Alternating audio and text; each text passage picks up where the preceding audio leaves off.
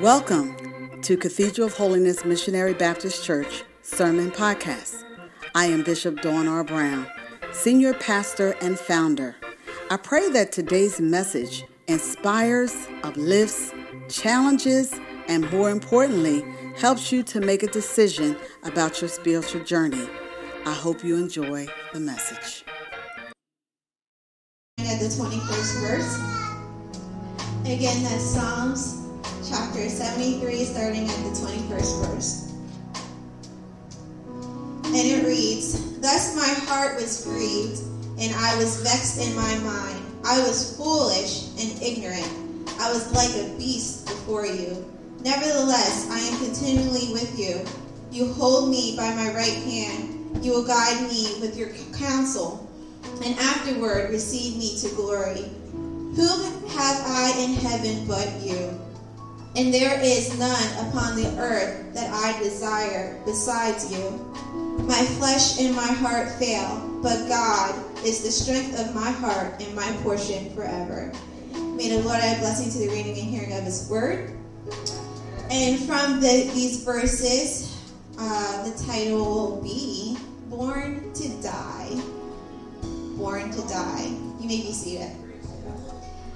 First, I'd like to give honor to God, Jesus Christ, Holy Spirit, our bishop in her absence on her wedding anniversary vacation, um, ministers, saints, and friends.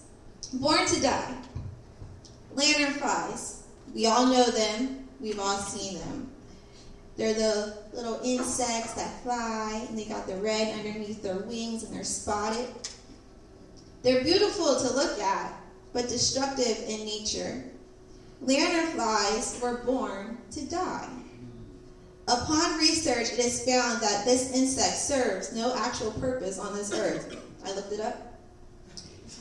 Lanternflies are no harm to humans as they do not bite or sting, but they can cause serious damage to crops, trees, and plants. When lanternflies feed, they have a sugary substance called honeydew that encourages the growth of black mold. So if you ask any farmer or gardener what to do when you see a lanternfly, and they will say, kill them.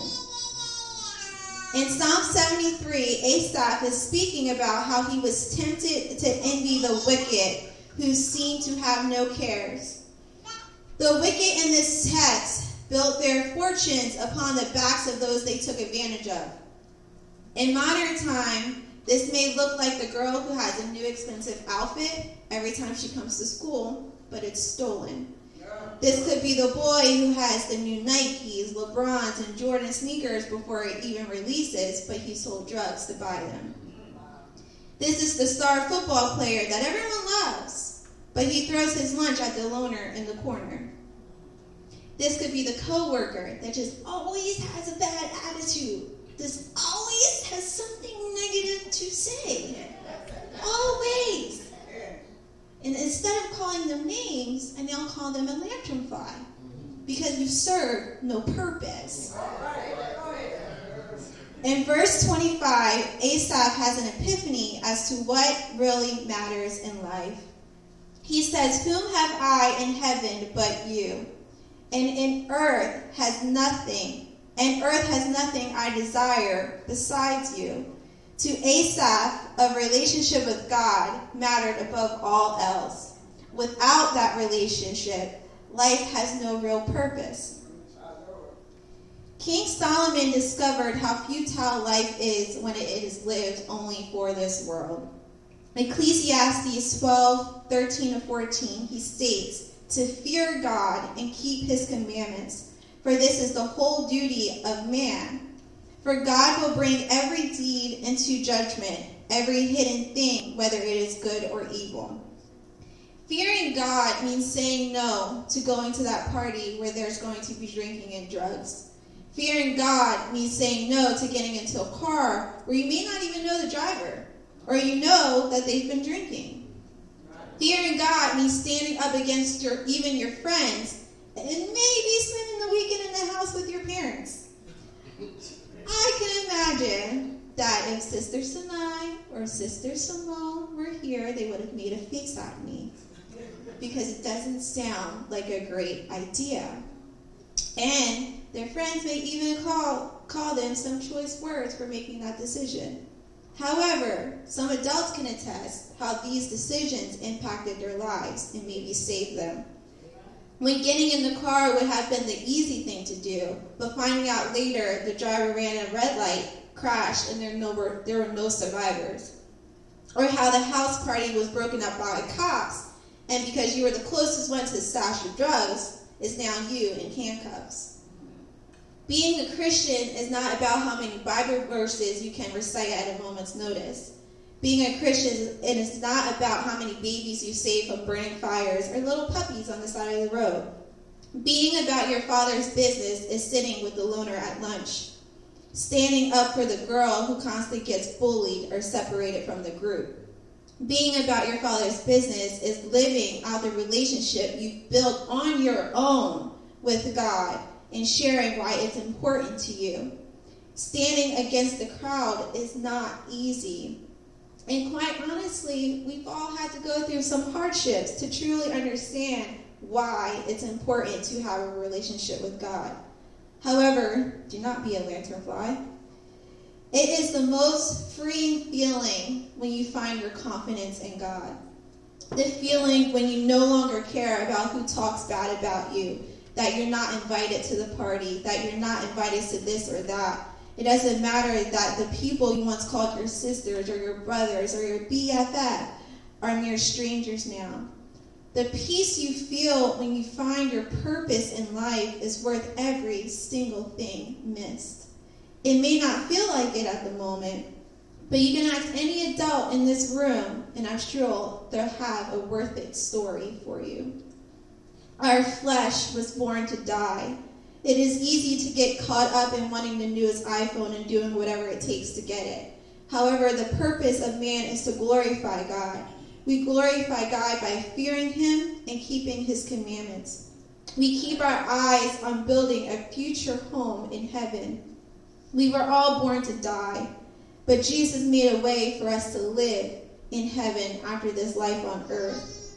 And because Jesus was born to die on a cross, we are able to have a relationship with God through the Holy Spirit.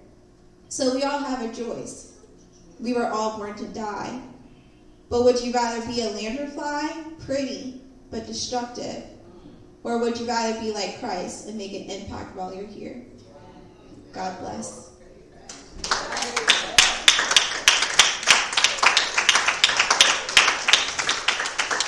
So I kind of pulled a uh, Minister Kyrie, just a little hit it and quit it. But I pray that it, God's words touch someone's heart. Um, even getting this sermon, it, it, I had to reflect on what caused me to have my own relationship with God. It's so easy to get caught up in routine. And my routine is I go to church every Sunday. That is my routine. My routine is when I wake up, I say, Oh, thank you, God, and then that's it.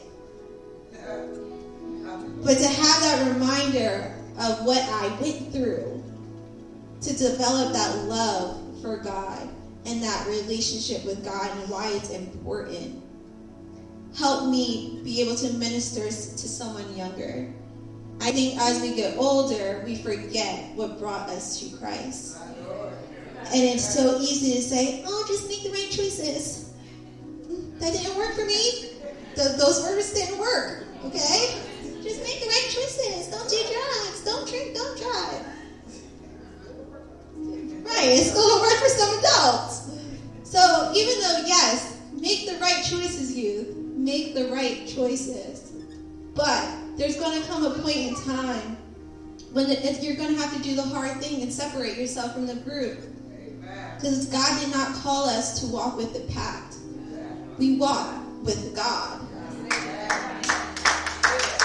And if he's not going with the crowd, you don't go with the crowd. And that's a hard decision to make. It's hard. It is very hard. But when you have the backbone of Christ, it's just so much easier. But you're going to have to develop that for yourself. So, in order to develop that, it's very easy. to accept Christ into your life and say, Christ, I know you existed. I know that you died so that I could have this relationship through the Holy Spirit with God. So that when I do make those mistakes, I'm forgiven. I have a little grace. We can bounce back. We can learn from it. And when I make another mistake, I have grace. I can bounce back. I'm forgiven.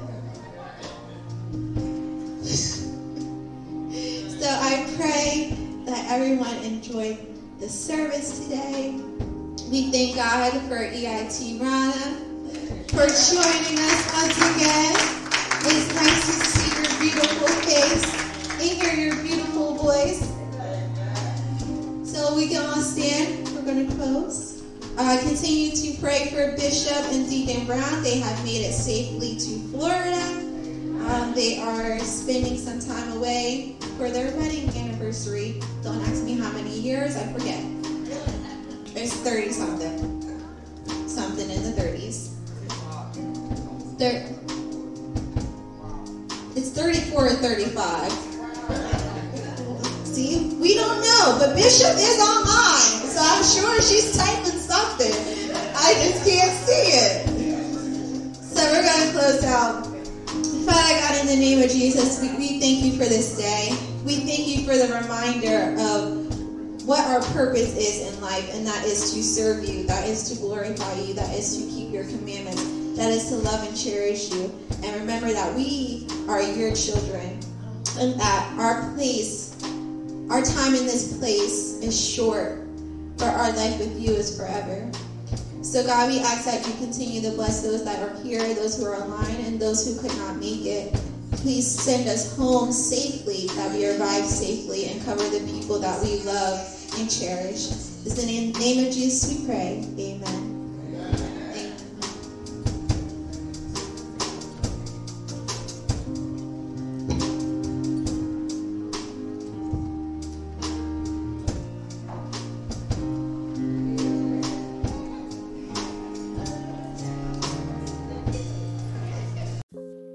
I hope this sermon impacted your life today. So much so that if you have not accepted the Lord Jesus into your life, would you please pray this prayer with me? Dear Jesus, I know that I am a sinner and I ask for your forgiveness. I believe you died for my sins and rose from the dead. I turn from my sins and invite you to come into my heart and into my life. I want to trust you and follow you as my Lord and Savior. Amen. Now, guess what? If you pray that prayer, you are now saved. But the next step is for you to get to a Bible believing and Bible teaching church. If you are interested in becoming a member of our ministry, please contact us at 856 678 6144. The Lord bless you and keep you. The Lord make his face shine upon you and be gracious to you. The Lord lift up his countenance upon you and give you peace. May God's grace be yours in abundance.